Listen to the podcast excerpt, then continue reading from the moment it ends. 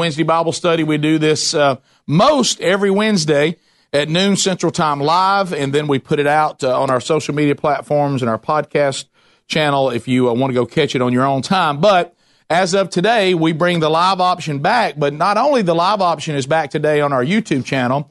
Um, this is the first time it's been available to anybody. You know, in the past, if you're an Extreme Club member or whatever, but now, if you go to rickandbubba.com and go to our YouTube channel, or you have the YouTube app, you can watch this Bible study live every Wednesday that it's here. And now I'm, I'm often cautious about saying that to a men's Bible study because I hear some of you right now going, well, that'll be my plan going forward. Uh, and I hello to all of our accountants that are usually in here that, that, that are going to be locked up to after the 15th of April. But um, so if you're watching, uh, you can watch on the YouTube channel live now because some of you, when you can't be here, you might be on the road, you might be at a hotel, you might be traveling, uh, you might be at your office, and you still want to watch it. Uh, this option is available to you. And uh, this is the first time that it's been available to anyone, uh, no matter what. So, so we're glad to have this as now a new option for the Wednesday Bible study. And for those of you that may be joining us for the first time today, after you heard about the live option, uh, we are in a book that we're actually going to finish. So you're you're picking kind of an odd time to join us, but we're going to finish strong. Hopefully, the book finishing strong. Uh, and this is this will be nothing but a kind of review of the whole book, and then to remind us of some challenges. Uh, now, what what's going to happen is we're going to have a three week, if I counted right, three Wednesdays before the next man church. And the next man church uh, at Shades Mountain Baptist Church will be April the 28th. That's at 6 p.m. There's no charge, there's no ticket needed. Anybody can come. Scott Dawson will be addressing us uh, at that time. Uh, and uh, and then we'll go into a new Bible study after that. We'll probably have some new people join us. Some of those make it, some of those fade away. Uh, but and we'll start uh, on that Bible study starting on the whatever the first Wednesday is after the 28th. We'll be in a book called The Pursuit of Holiness by Jerry Bridges. I want you. We did a Jerry Bridges book on uh, fruits of the Spirit, but this will be the Pursuit uh, of Holiness by Jerry Bridges, and it's got a workbook if you want to get that too. And this workbook is very challenging. Jerry Jerry makes you do a little homework, but it's um, so um, all right. Enough with the Bible verses, Jerry. We got it. But anyway, there's um, but he he does support his point. So this this is what we'll do. You can get this off Amazon or or wherever uh, by the time we start. So you may be asking, so what are we going to do, Rick, for the three weeks before Man Church? And I really prayed about that. I had some options we talked about. I talked to Sherry about it, and I've really come to the conclusion after this last weekend that God has kind of pointed me in a direction. We're going to do three standalone Bible studies. So we're not going to get into like one book of the Bible. I thought about Philippians because it's not that long. Uh, but I just never could get a piece about it. And it's not that Philippians might not be included, but we're going to do three standalone Bible studies for the next three Wednesdays, and, and I've got one next week. Raise your hand if um, if you saw me teach at church this last Sunday. Okay, so two of you are going to hear it again.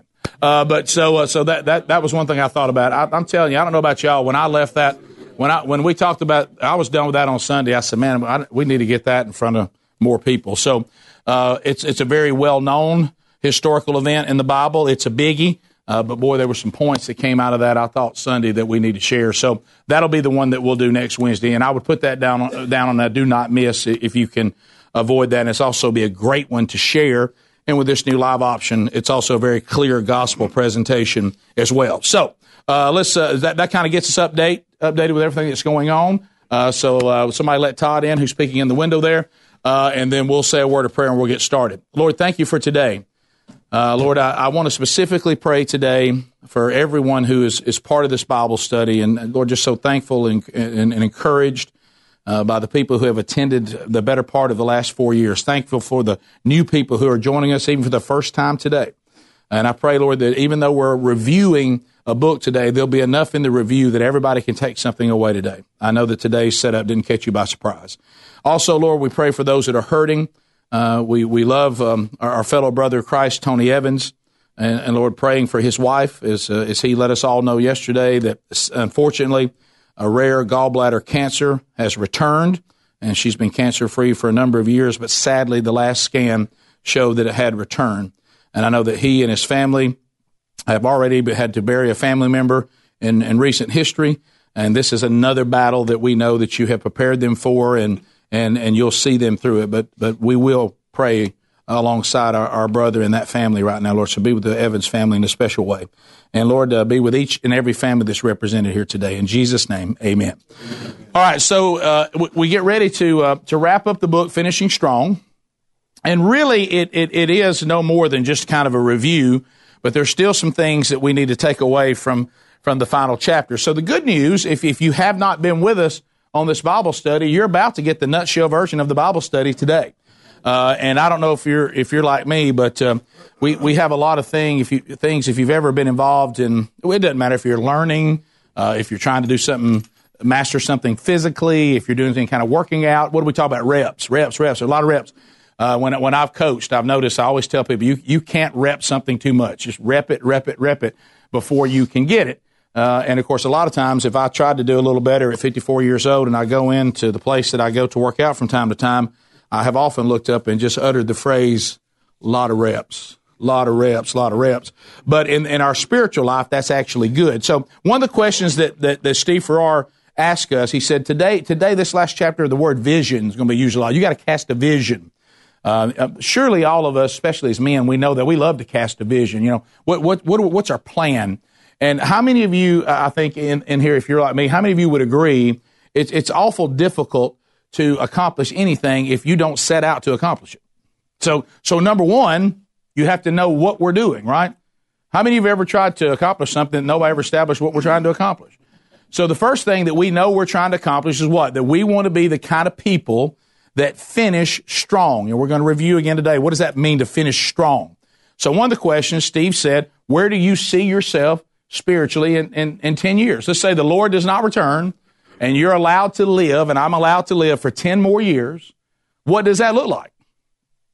And, and he said, in, in order to, to look at that, you have to say, this is what this is what I'd like to see, but then you have to get a plan on, is this what you're going to see? And then for those of us who have children, where do we see our children in 10 years? And boy, he goes into some things uh, dealing with that second question that are, that are sobering. He said, as fathers, those of you that, that are, and I know, please, once again, if you're not a father yet, don't turn me off. And of course, if you're a mother, don't turn me off because this applies to you as well. Or you, if you ever plan on being a father or a mother, parenting is parenting.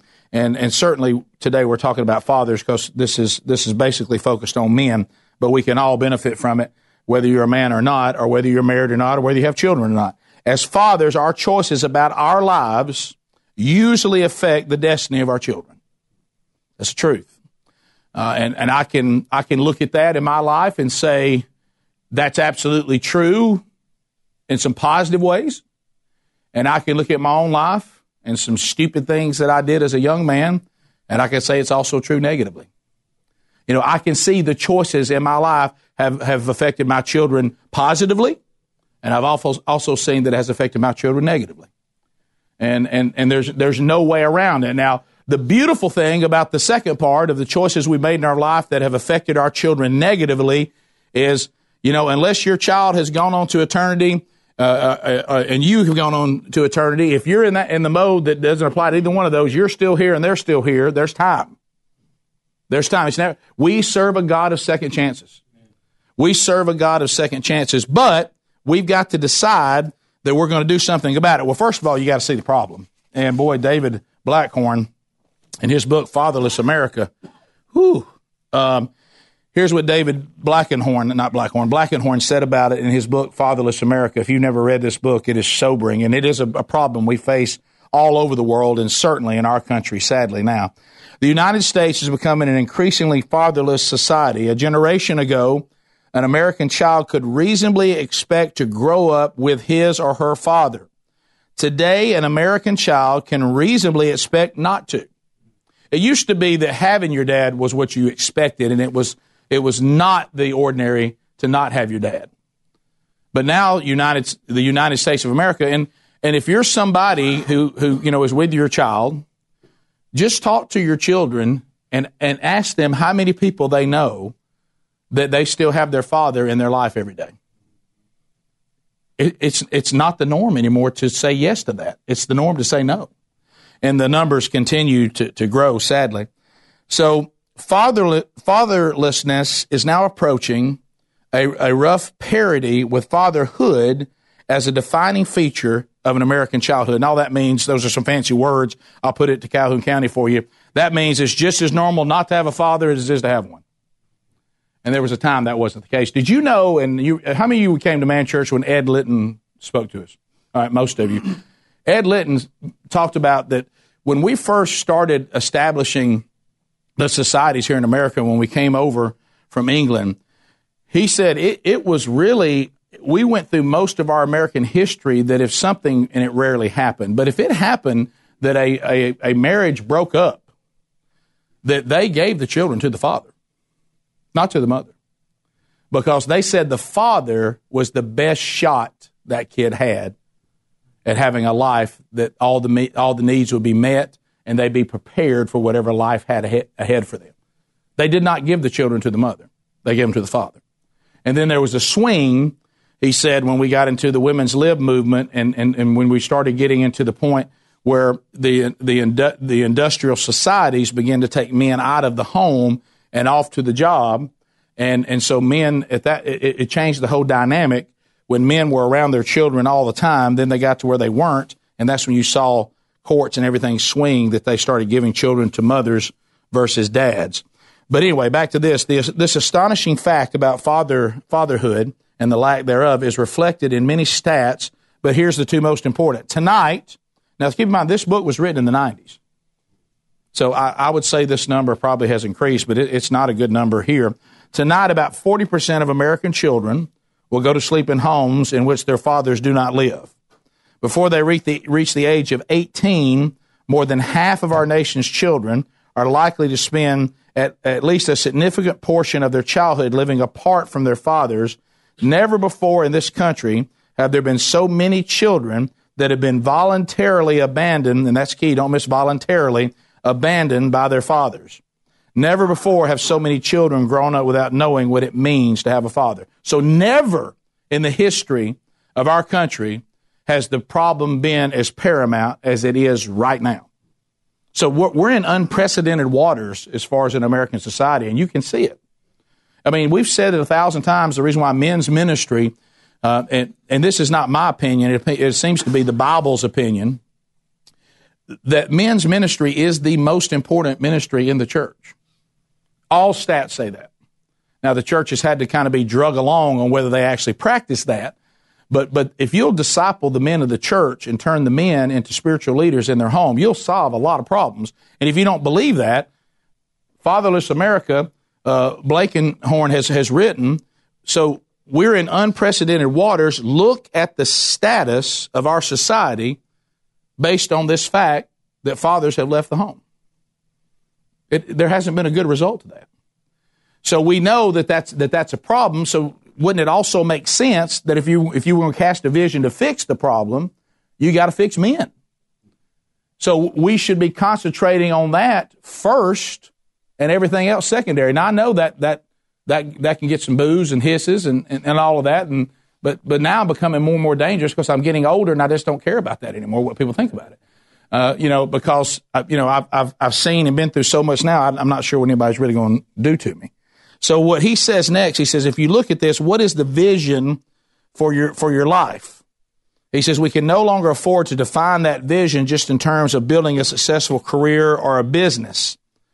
You know, and he had already told us before about the two guys that cast the vision, Walt Disney and the guy who bought McDonald's, but he's saying this is much more important than the vision that they cast because we got to have a vision of, of, finishing strong. And he's, here, here's, here's some more insight from that same book. Fatherlessness is the most harmful demographic trend of this generation.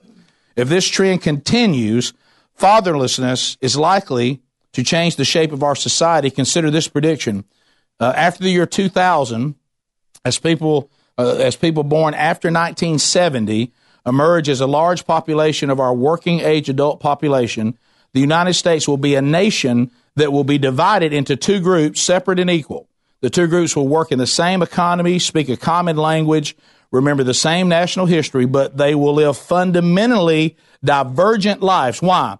One group will receive basic benefits, psychological, social, economic, educational, and moral, that are defined uh, that are denied to the other group. And why was it denied? The primary fault line dividing the two groups will not be race, it will not be religion, It will not be class. It will not be education or gender.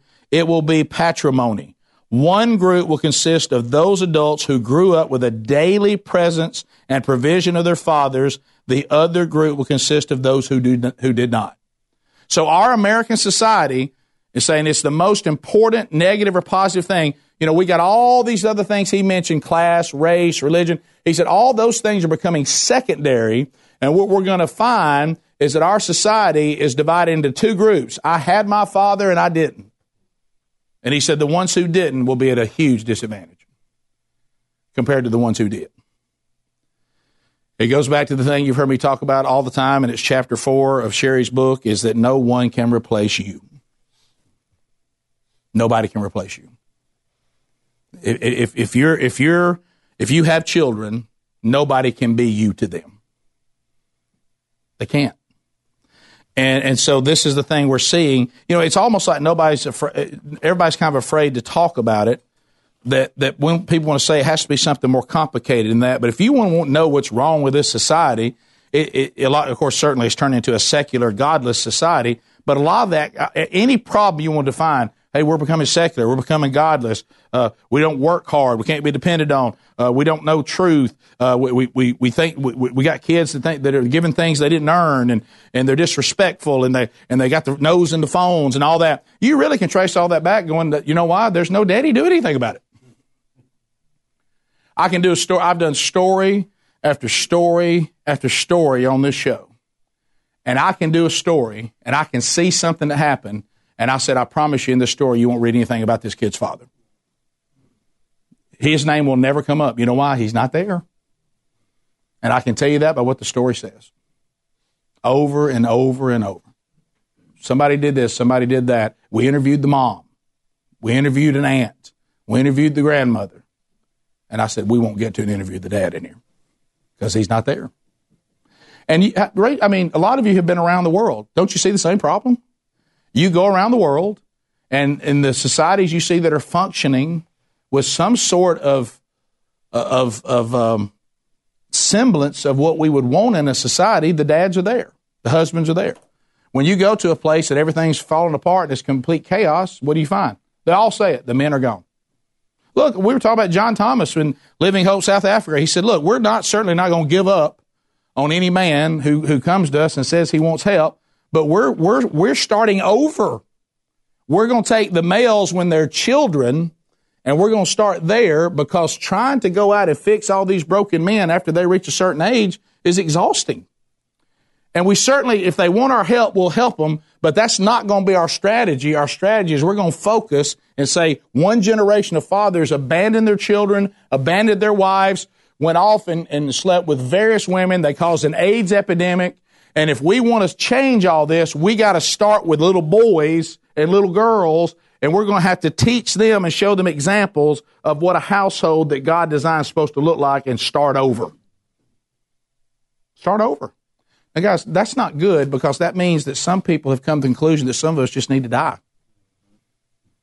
for society to have a chance. So we can start over with it and, and try with some new men. Well, see, I don't want that to be the case. I, I, I want us to, to cast a vision that we're going to be the generation of men that changes it. We're not going to say, well, we've all gotten too old. You have to try somebody else. We blew it. We let it get away from us. You know, you think about this when I when we when we had the um, talking to some of the missionaries that were in our homes and came around back in February, talking to every one of them about completely secular societies because we're really talking about a spiritual problem. Here's what we're talking about. Talking to the pastors that were with us that say Montreal is completely secular, no church. First world France, completely secular no church. You know, and you start talking to these pastors about what happened. And of course, Herbie was in here last week before we went back to Israel, and he said the same thing because he knows that. You see the history uh, going through what's happened with uh, with God's people so many times. He says what everybody doesn't understand is everything can change in one generation. You can lose it all in one generation. The the the society can completely turn in one generation. You know, you look through the Bible, what happened every time a generation would turn from God? their fathers forgot to tell them who God was and what they what God did. And some of it was under the best of intentions. We want them to have it better than we had it. You ever hear that? Look, we got to get, we got hold, let's focus a minute. We work so hard sometimes to give our children things we didn't have, we forget to give them the things we did have. Uh, you know, how about this? If you had grandparents that prayed over you every night, don't leave that behind. Don't don't call that outdated. You know, if you had a daddy that got your butt up out of bed and made sure you got to church every Sunday, don't forget to give your kid that. Okay, now you might not have been in much of a house and you might not have had many toys, but by golly, you had that. You know, anybody who anybody who was raised in a home of, of, of godly parents, and, and maybe you didn't have a swimming pool, maybe you didn't have your own car, maybe you didn't have many toys at Christmas. Do you really feel like you missed anything? No, because what you got was the most important thing. There's a lot of kids got everything anybody could ever want, but their, their parents would never give them Jesus, so those kids don't have anything. And they know it. And they know it. So what do we got to do to be, we got to be men of vision. Uh, how about this? I love this. We are not going to change these problems and we are not going to finish strong by luck. I, I, can't believe the number of people who claim to be followers of Jesus Christ always talking about luck. I mean, if you want to have some fun with it and goof off about it, that, that's fine. But I hope y'all really don't believe in luck. I hope that's not it. Because, you know, what about this? I'll tell you the biggest problem with most men. It's one of the things we tried to address when we started this four years ago. Most men are just making up their life as they go. They're just making it up. And, and, let me tell you, if, if you're just making up life as you go, you have, you have cast a vision for failure, not success. You can't make it up as you go. And, and, and a lot of times you, you're making it up as you go because you don't want to know, know what it looks like. I mean, like I say all the time, I, I get into these conference rooms and I just, I just get, I just get maddened by this when I say, before we even take step one on this meeting today, what is the problem? What are we trying to solve? Let's identify that first, and then we can work on solutions. Because I've noticed everywhere I go, and y'all, some of y'all have heard this story before. I've been kicked off many boards. I don't, people don't ask me anymore because if I, I don't meet just to talk about problems. I about do that once, but my second meeting better be about solving the problems, or y'all gonna lose me. I mean, that's just I, surely aren't we all that way? You know, but it seems like to me, and it's one thing, you know, but men have become this way where men just want to sit around and talk about problems. They don't want to talk about solutions. That's not a vision. That's making it up as you go. We know the problems. What are we going to do about it? Man, we need to do something about our men's ministry. Okay, let's do. What's our plan? And you can't be the person that just talks about what needs to be done. You got to be a person that actually does what needs to be done. So what are you going to do? I'm going to be right here and I'm going to do this and I'll do whatever God calls us to do and we'll get it done. What are we going to do about the people that won't participate? We won't worry about them. We keep offering it to them. We keep saying we're available. We're ready. We're ready to go. We're here if you need us. And what we're not going to have is people standing there saying, I would, I would have done it. I wanted to do it, but y'all wouldn't do it unless y'all got 100% of the people to get on board. Forget that. All I'm looking for is a remnant. God woke me up in the middle of the night when he called me to, to, to do what we've been doing for the last four years. I didn't want to do it. I wanted to go speak at conferences. I wanted to stir everybody up, get everybody mad at the pastor and leave. That's what I wanted to do. Okay? And, and, and so I like that. I like that feeling my truck driving away while people are really upset. But but but God said that's not it. You you got to get your hands dirty. You're gonna have to get in there, and you're gonna have to grow spiritually, and you're gonna have to disciple men. And I was, and you know what the first thing I thought of? Defeat. Ah, this is gonna be frustrating. I've, I've look, I, I've, I mean, it's just, it's gonna be one frustration after another, and I don't, and I don't need that. And so I go to bed and I, I and it was it was between 3.30 3.40 up to 4 o'clock in the morning i woke up stone cold boom now look i'm not the kind of person that runs around saying that happens every day because it doesn't god's got a lot going on he does not speak to me directly a lot he got a lot of people to talk to okay now he's given me his word and he said i've covered most of it there but every now and then i'm going to come in and reaffirm something so I, I'm, I don't and i don't have to have signs and wonders i'm not one of those guys okay because I've seen how signs and wonders get people in trouble, and I don't want to be that kind of guy. God is who He is, and I believe He's who He is, and He don't have to do anything else. If He died for me on the cross, He never does another thing. That's fine with me, and I'll just follow the vision He's got in His Word. But every now and then I pray, like we talked about. He don't give a fast pass, and I'd like for Him to give some direction. And this time He decided to give very clear direction. And I got up and I heard it just as clear in my spirit. I'm calling a remnant. I'm calling a remnant. And I was like, is there anything else? There was nothing. And what, what, what the Lord was telling me is just do what I say to do. It's never been a lot of people. It never will be a lot of people, but I don't need a lot of people to radically change the world. Amen. Because I'm God. So just deal with the ones that are willing. And the ones that aren't, you know, some may wander in it one day, some may not. I, I, haven't given up on them. Don't misunderstand me. I mean, I've actually had men tell me, talk about not casting a vision. You know why they don't come to man church, and you know why they don't come to a Bible study? It, they don't want to hear it. I know what y'all gonna say. I got better things to do on, on a Sunday night than get beat up on. Now think about that. Is that a guy you want to follow? So he, what this guy's saying is, I look, I'll be sold out to the church as long as it's easy. It don't need to be difficult, and I don't need to be made uncomfortable. And God hit me with this a few minutes ago, and I said, you know what this guy is? And I used to be this guy. Too many people go into Bible studies with this. This is their. This is what they want. I want Scripture to affirm me, not convict me. I want to go to a Bible study that pats me on the back and tells me I'm great. I don't want to go to one that challenges me and tells me I got work to do. I want to be affirmed by Bible studies, not convicted by them. And you know what? There's a lot of that out there. You can go find it. That ain't what we do here. Because the only people that's ever helped me and the only time I've ever learned anything is when somebody shot me straight and said, You're wrong. And you got to change. If some, if I didn't have those kind of men in my life, I would probably still, I probably would have already ruined Sherry's life and spread some more kids out everywhere. Until somebody finally said, "You know the way you're living is you, are wrong." Well, that wasn't very, that wasn't very comfortable. I want to go somewhere everybody tells me how great I am. And you know what? Let me tell you about this world. I used to be this guy. If you want to feel better about yourself, you go find people make you feel better about yourself. You'll find people worse than you. But one day you're going to have to encounter Jesus. And I promise you, he calls you to a very high standard that only he can accomplish. So that's the next thing. We got to have vision. We can't just make it up as we go. What's this? I love this. He says when his example of a strategy to to in order to finish strong he says an example of having a vision. He said like if you know what you're going to do before you ever get in a situation of course you know one always talks about what is sexual immorality? Because men struggle with that and i don't know if you catch the headlines you're going to get some of that coming along every so often but you know why? Because satan knows he can win with it.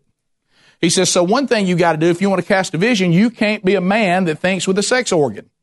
You got to be a man that thinks with his mind you got to be someone who, who, who says, I think with my mind, not with my flesh. You know, you know who the people usually, Rick included, you know, when usually I would fail? When you do what? We'll see what happens. See, and, and that's the point. Do you really want to finish strong? Right? Have you ever been in a position of leadership or ever been a coach and you want to just kind of go to the players and say, do y'all want to get better? Because if you don't want to, there's nothing I can do to change that. But if you want to get better, then I'm willing to do what it'll take for you to get better, but you got to do it.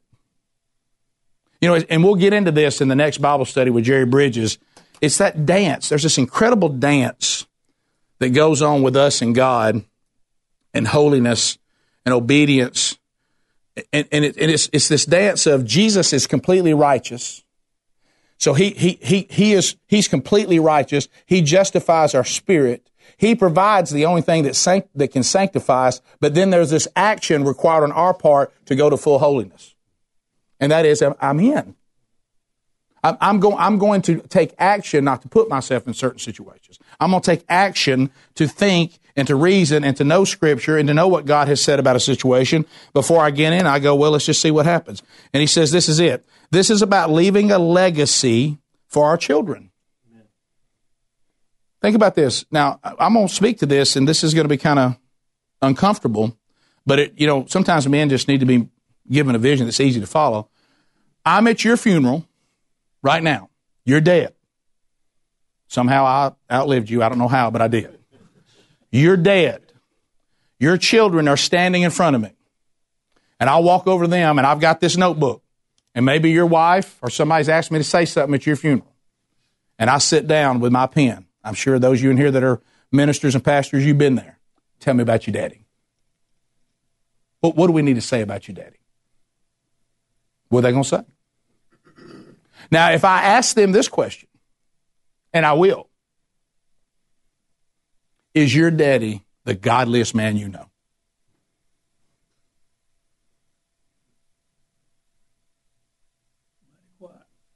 Now, I was being quiet on purpose because I myself sitting there going, hmm, is that what they'd say? Tell me the godliest man you know. Is that your daddy? So if the answer right now for you is, Rick, I don't know what the answer would be, well, do something about it. You, you got time. You're really not dead.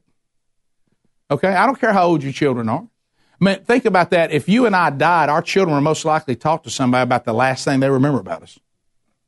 I, I, and and it, it, was so funny about that. Uh, my sons have had, and my, my children and my daughter, we've had fun with stuff like this. I was talking, you know you try to have those big moments?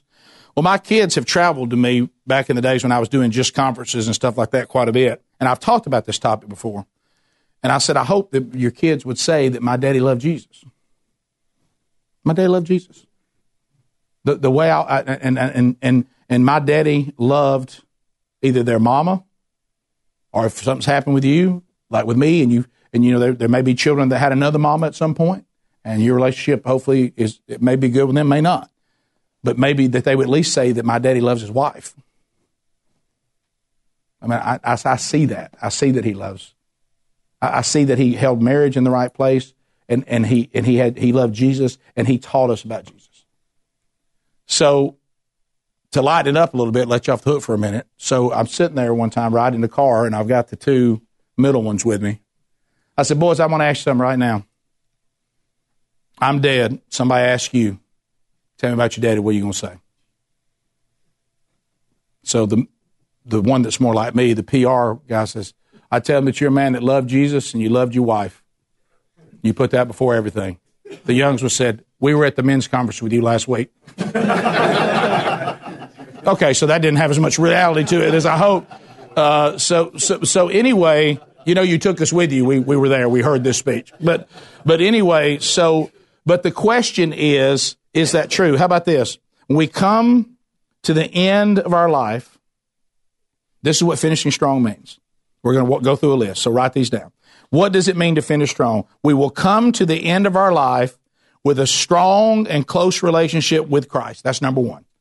We'll, we'll end our life with everybody saying, He and His Lord and Savior, they were one. He, he, he finished it as sold out for Jesus as he could possibly be. That relationship with him and Christ was solid. I don't doubt it. There's not, there's not inconsistencies. I don't have anything bad to say. If somebody says, Did he love Jesus? Yes, he did. I said that today. I was talking to, to Adler and I was talking to, uh, to Helmsy, and I said, I, I, I honestly, and this ought to be, I want, I, I wish you could, I want to be able to say that if you were allowed to be with me 24 hours a day and seven days a week, and somebody came up to you and says, You've been with Rick, what do you think he cares about? That you would say, Jesus. And then the second point, he cares about his wife, he cares about his children, he's a man of integrity, he's a man who's honest, and he works hard at his job. I said, I, I hope that because I would tell you that's who I am. But the question is, if I walked around with you 24 7, would I come to that same conclusion that you seem to be saying?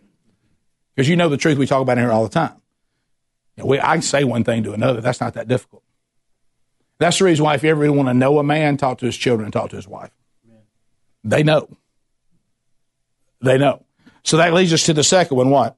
Unless your wife dies first, you will be married to the same woman you are today unless she dies first, when you end your life, you'll be married to the same woman you're married to today. That, that, that, that's, that's another point of living a life that finishes strong. Number three, it means you fought some battles for the kingdom and you got scars to prove it. That, that's finishing strong. It, you know, think about this. See, this one we don't talk about as much. We talk a lot about our kids need to, and that, that's important. No, no doubt about that. We want to have a strong relationship with Christ, no doubt about it. We want to be devoted to our wives. We never forget the bride of our youth. She is the number one earthly priority on this earth. The children are not ahead of her. Only Jesus is ahead of her. And on earth, nobody's ahead of her. She, she trumps everybody. Then our children on earth, Jesus first overall. But then there's this one. If you want to finish strong, have you done anything for the kingdom? And I love that everybody knows you fought for the kingdom because you got the scars to prove it. We saw people come against you because of your stand.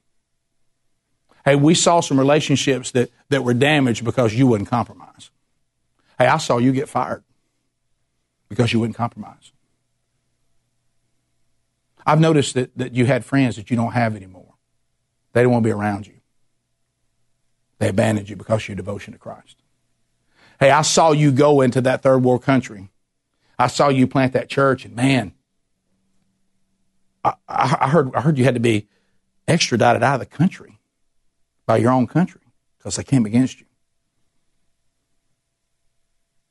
You, you. you fought some battles for the kingdom. You, you weren't you weren't a grace abuser. You didn't just say, "Whoo, thank goodness I got saved, and thank goodness I'm not going to hell, and nothing else really matters to me. If I just I'm gonna do the bare minimum, try not to cause trouble." You know, it really bothers me that there's so many places, and I'm gonna look you you guys and I that are in the room and those you watching. I'll give you my word on this, and if I if I go back on it, you can hold me accountable. If they walk in here tomorrow and tell me if I don't shut up about Jesus that I'm fired, I will be fired. One hundred percent. If, if, if they if they come and say, look, you can keep doing what you're to do, but you you gotta you gotta tone that down. If if they said we will not let you stay in this studio if I see this Bible study in that studio again, I will find another studio. We will continue doing what we're doing. I promise you that. And I hope you've seen that no matter how close people are to me, if they say you can't have a relationship with me unless you compromise the faith, then I won't have a relationship with you. And so there's a lot of things that are going on in society because there's people God has placed in different vocations that will not stand up and draw a line and say, I will not do what I've been told to do because it compromises Christ. And if more people would do that, things would change. But as long as you're in a job and somebody says, if you do what, what God's told you to do, we'll fire you and you won't do it, well, you've, you've kept your job, but what good is it? What good? Well, you know, they told me I couldn't pray with the team anymore, but you know, I didn't want to lose my job, and then they wouldn't have me at all. Yeah, yeah, well, you won some football games. Who cares? Who cares? That ain't going to mean anything when you stand before God. What God was wondering if you were going to stand up and say, fire me as coach. If you're going to say, I got to compromise Jesus because I won't. Fire me as a teacher. Fire me as a principal. Fire me as a fireman. Fire me as a policeman. Fire me as, as, as a businessman. Kick me out of the business. Fire me as a, as a lawyer if you expect me to lie. Then I guess I'll just be fired. But see, we, we work these deals and justify things, don't we? But that's not somebody that's going to finish strong. That's somebody that's going to finish weak with no impact for the kingdom. I mean, are we going, are you, are we just trying to, to get into heaven by the barest of minimums? Are we wanting to walk into heaven, look up to our Lord and Savior and hear, well done, good and faithful servant? Who, will y'all join? Let's go for a well done. That's not legalism. That's, that's, that's, that, that's not diminishing grace in any way. You know, it's showing the power of grace. That, that grace was so powerful, it turned you into a completely different creation, like the Bible says, and it was so important to you, and it impacted you so much, that's all you ever really want to talk about. And if people told you that you need to shut up or leave, you left. Number four, you're, you're leaving your children and grandchildren the priceless heritage of a godly life.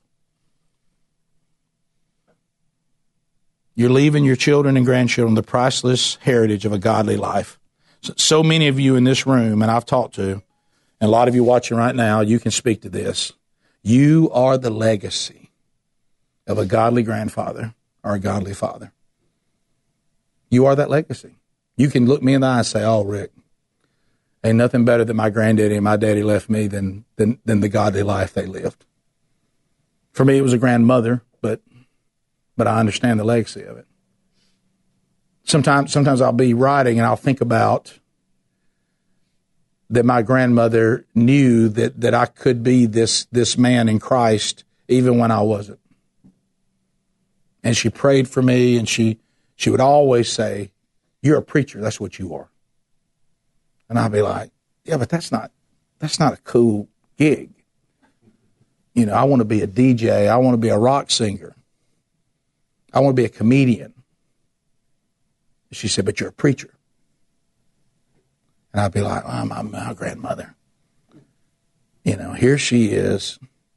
And then I walk around this town and all these people keep coming up.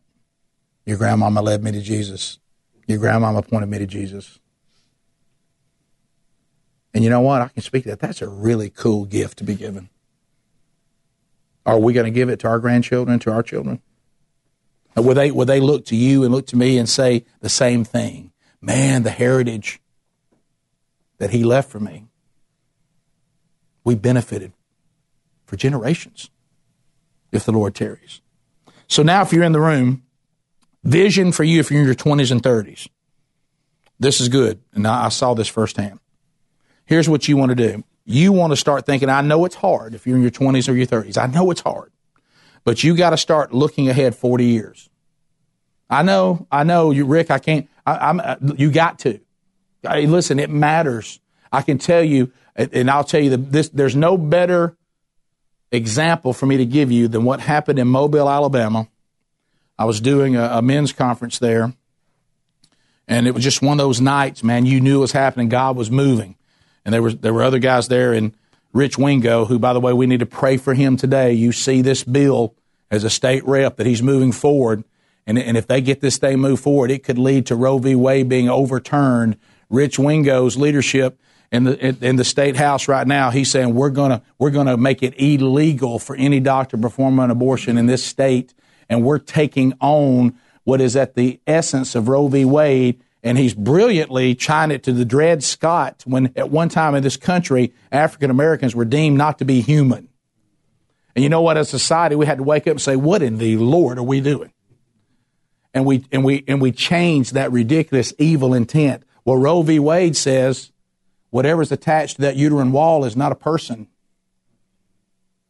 And we realize that now with the sonograms and the science and everything we've got that we were wrong that that we, it, it's about personhood. And do we have the right to kill anybody that we deem necessary? And we don't.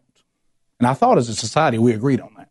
But you see what happens if you say, well, we just stay, we, we don't know, let's just stay in the, in the first six weeks.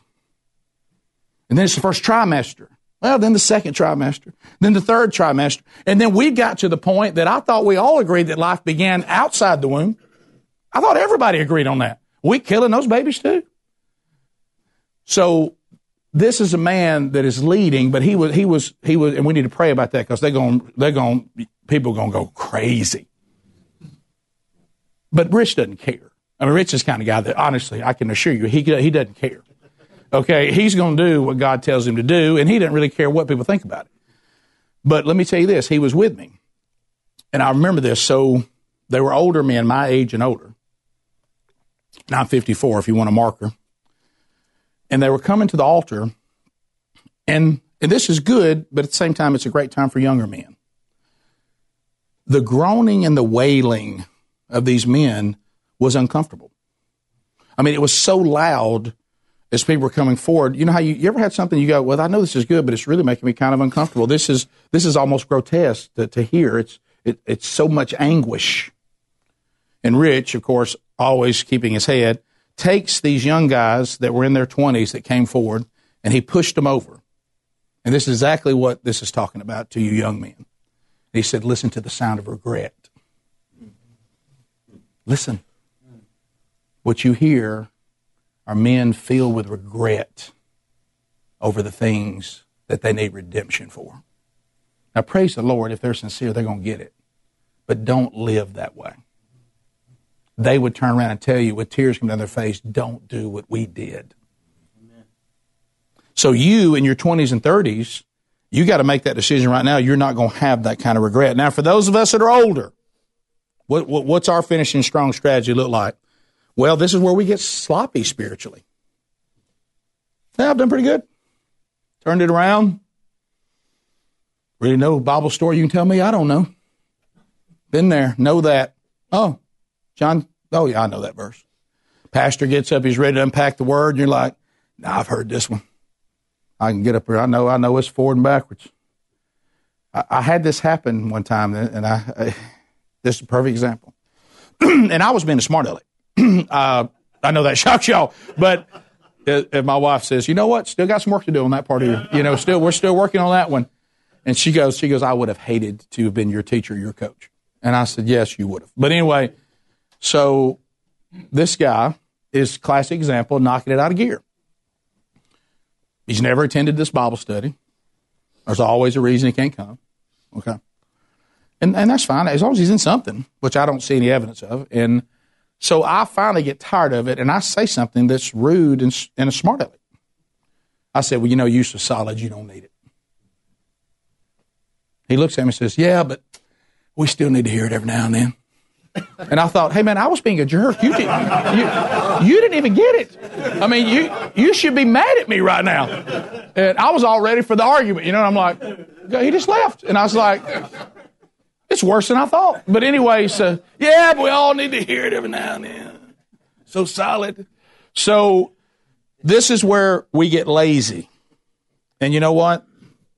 This this this is this is where uh, you've heard this said, and this is a little bit of coach speak, but it works to the spiritual life too, okay? And you may have heard this, but let, us just think of it strictly spiritually.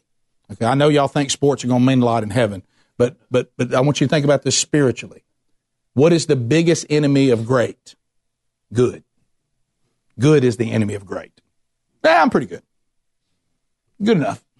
That that ought to that ought to get it. My funeral will be pretty good done some good things. Let me tell you, if you're still breathing and you get the attitude that you're done, you will not finish strong. And you will not finish well.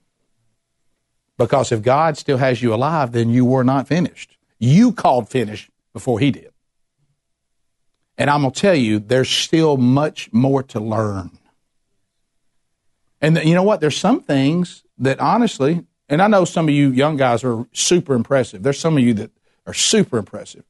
But there is a certain degree of wisdom and age. I remember my dad said to me one time, and I didn't understand it. I, you ever got you ever got that? Now y'all probably most of you in here probably if you had dads, you were terrified of him like I am mine, and I still am. My dad's seventy seven, and I would I would not remotely go after it. Okay, and so he said to me when I got, you know, I always hit that stage, and I've seen it with my own sons, where there's a certain thought you think, I think I could take him. I think his age has brought him down, and my youth and strength has brought me up. I think we're finally passing. I think we're there. And my dad said something to me that applies to this spiritual truth he's talking about, about us older guys. He said, Here's what you don't understand. You ain't lived long enough to whip me. I, I've been hardened by life. I've gone through things you hadn't experienced, and I will beat you because you haven't lived long enough to take me. There's a certain old man strength that's just from life. It ain't in a gym. It's not in some regiment or some diet. It's just life. And so there's certain things about God you can't consume until you're a certain age.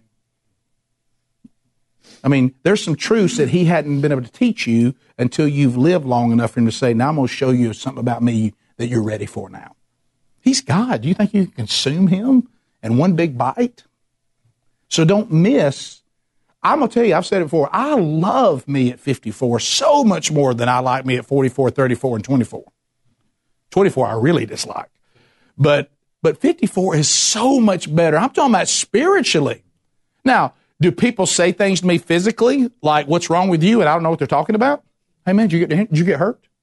No, I think that's just the way I walk now. I don't think anything's wrong with me. And sure, that part, you know, but I but I but I like where I am spiritually, and I like where I am with wisdom so much more. So when people say, "You gonna color your beard now that's getting gray in it?" No, I earned this. You gonna color this gray? I, I, it's finally here. You know what? People say, "Oh, you got good genetics." I said, "No, I'm just stupid." The reason why God hadn't given me full gray hair yet is I'm just ain't, I'm not smart enough to have it yet. That come that's wisdom right now. So an amen from from uh, there it is. So so the other thing he says is so we got to have vision. What remember we first started with without vision you'll never be one one out of ten. And those you don't know what we're talking about, the first thing says that studies show that, that only one out of ten men really finish strong. So you know you're gonna. This is if you if you if you have the book and you want to do it. He says here's the things you got to have a vision for, and that was one one out of ten. He said it also is going to uh, to take uh, wisdom to avoid and anticipate the ambushes. This is all a review now. It's going to take vision to stay in, to stay close, and to stay away and stay alert. Remember that. It's going to take vision to avoid dry shipwrecks. It's going to take vision to pray that God will alert you every day to the killing dangers of pride. Ooh, remember that subject. C.S. Lewis couldn't have said any better. If you've read my chapter on pride and think it doesn't apply to you, it absolutely applies to you. Pride's dangerous. It's hard to see. It's sneaky. So he said, so vision will, will, will take that. It takes vision to see the benefit of making yourself accountable and teachable. Remember, guys, you got to be accountable to somebody. You got to be teachable. It takes vision to be willing to go through the miserable, gut wrenching, dry heaves of genuine repentance that will put you back on course. I just described a vision of that on the on, on the on those men of regret. True, they were. It, it felt like true repentance because they were vomiting regret and pain and anguish. If you have not repented of sin that way, be careful. True repentance is gut wrenching. It's the vomiting out of the sin and get back on course. It takes vision to hang in there and finish your master's degree in character acquisition. That was Moses. We talked about that, especially when you don't have a clue when you're going to graduate. And then he says it takes vision to run the 156 miles to Bighorn. That was the John Colter, uh, Joseph comparison and not trade in your purity in the process. It takes vision not to finish poorly. It takes vision not to finish so-so. That's the, the, the good versus great. It takes vision to finish strong. And I love when he says, and your wife and your kids will celebrate it. In closing, I love this. Uh, this is a uh, comments from Dave Roper, uh, and he says so. Um, so, and some of you need to hear this before we leave. This is important because I, I, know I've been a man. You know what you do when you hear something being taught. I'm not sure this applies to me. The things he's talking about, that's not really me. Dave Roper will solve that problem for us all. So you're not a major player, Roper says. You have no political clout or power base. You're not a Christian quarterback. You're not a converted rock star. You're not a multimedia personality or multimillionaire. And the reason why some of you think about this, because I'm in men's ministry, you know what I have to do sometimes to draw crowds, don't you? I have to find the uh, political person who loves Jesus, the coach who loves Jesus. I got to find a converted Christian quarterback. I got to find a converted rock star. I got to find multimedia personalities and multimillionaires so people go, let's hear what happened to him. But here's what Roper says. You can be a catalyst for change. As a matter of fact, there's more people that are not these things than are. You can be used to arrest the spread of corruption in your community. You can be a source of light in the dark in your dark corner of society. You can be the means by which some part of our crazy world is brought into sync. We're all designed to be of uncalculable use to God. Let me say that again. We are all designed to be not just sort of used by God, to be incredibly used by God. He planned our usefulness before time began. We are God's workmanship. Remember Ephesians 2:10. We are God's workmanship, Paul insists, created in Christ Jesus to do good works, which God prepared in advance for us to do. So you think God just says this about certain people? The scriptures don't say that. We, if you're under the authority of Christ, you are God's workmanship. If you are breathing and you were created in Christ Jesus to do good works good works that He had already prepared in advance that He expects you to do and equips you to do. He never calls you something He didn't equip you to do. Perhaps it'll be a visible role. More likely, it'll be concealed and hidden. Y'all okay with that? Do you have to be a big deal? Do people have to know what you did? I will assure you that some of the most powerful people of the faith we know nothing about. Now, we see their fruit, we just don't know where it came from. It could be that your entire life will find its meaning in one person who God wants you to touch in some significant way, and one event, uh, one event in which He yearns to make Himself known. It might be one person. It might be one person that nobody could reach but you. That turns out to be a big deal. Turns out to be a person of great impact. I do not know what God will do with you and me, but I know this. When we stand before our Lord one day, our lives will not be without meaning. John Ruskin said this No one is without a divinely appointed task, and the divine means for getting it done. That's what I just said. Nobody, there's not one person that God says, ah, that person I don't really have a plan for. I can't really use them. But don't miss the second part because I know it scares you because it did me too. Yes, He's called you to something, but He's also equipped you to do it. He has. You haven't. He has equipped you to do it.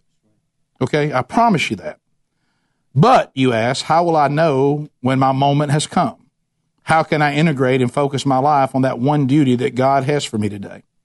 The world has a thousand necessities. Issues clamor every day for my attention. What will keep me from being manipulated by every cause and craze? Listen to this, back to vision again. Vision will enable you to keep your daily focus. Vision will enable you to be faithful each day. Vision will enable you to fix your eyes on Jesus. Vision. I want you to think about this as we close it. What he's saying is this, because I've been there. You get overwhelmed by everything that needs to be done. Well, he hasn't called you to take care of everything. He's called you to take care of what he told you to take care of. I've had to learn that. You got to learn that you're not called to everything. He's called somebody to it, but that don't mean he's called you to it. What you got to figure out is what has he called you to, and what did Jesus tell us? Don't get caught up. See, I, if, when I first read the vision chapter, I'm like, ooh, Farrar's in conflict with Jesus. What's all this vision, future casting? But then I realize again that dance, that bounce. No, no. We certainly cast a vision and say, this is our goal to finish strong. Jesus is the one who provides it. But Jesus also said, in order not to get overwhelmed by it, do what I ask you to do today. But there's still vision in that because you got to have vision, know what you're supposed to do today. No, do what I asked you to do today because tomorrow has, you're not guaranteed tomorrow. Today's got all the trouble we can stand. And y'all have all heard the little boy and the starfish, right? You heard the little boy and the starfish? We all, everybody know, raise your hand if you don't know it. Everybody knows the little boy and the starfish. And that, and the bottom line is what? You make an impact where you make an impact. You don't know the starfish? Little boy's on the beach. You know, sometimes starfish watch up on the beach and they're, they're out there by the thousands and they're all dying. And the little boy's picking them up and he's throwing them back in the water. And this old man with his metal detector looks at the boy and says, You know you're not going to make a difference. He said, I did for that one. okay? So, so that's it. I mean, if you make a difference in anybody's life, you make a difference. You know, he, did, he didn't call us to go out and solve all the problems of the world. He called us to be light in the sphere of influence and the place where He put us. So cast the vision and make a commitment today that your goal, because if you don't know what the goal is, then you won't set out to accomplish it, is to finish strong and take these truths that we've learned that have been handed to us throughout the Bible to apply to our own life. And we make the commitment today that we're going to finish strong. Let's pray. Lord, thank you for today. Thank you for these truths. Thank you for these men that are here with us. Thanks to all who are watching and are with us uh, around the world.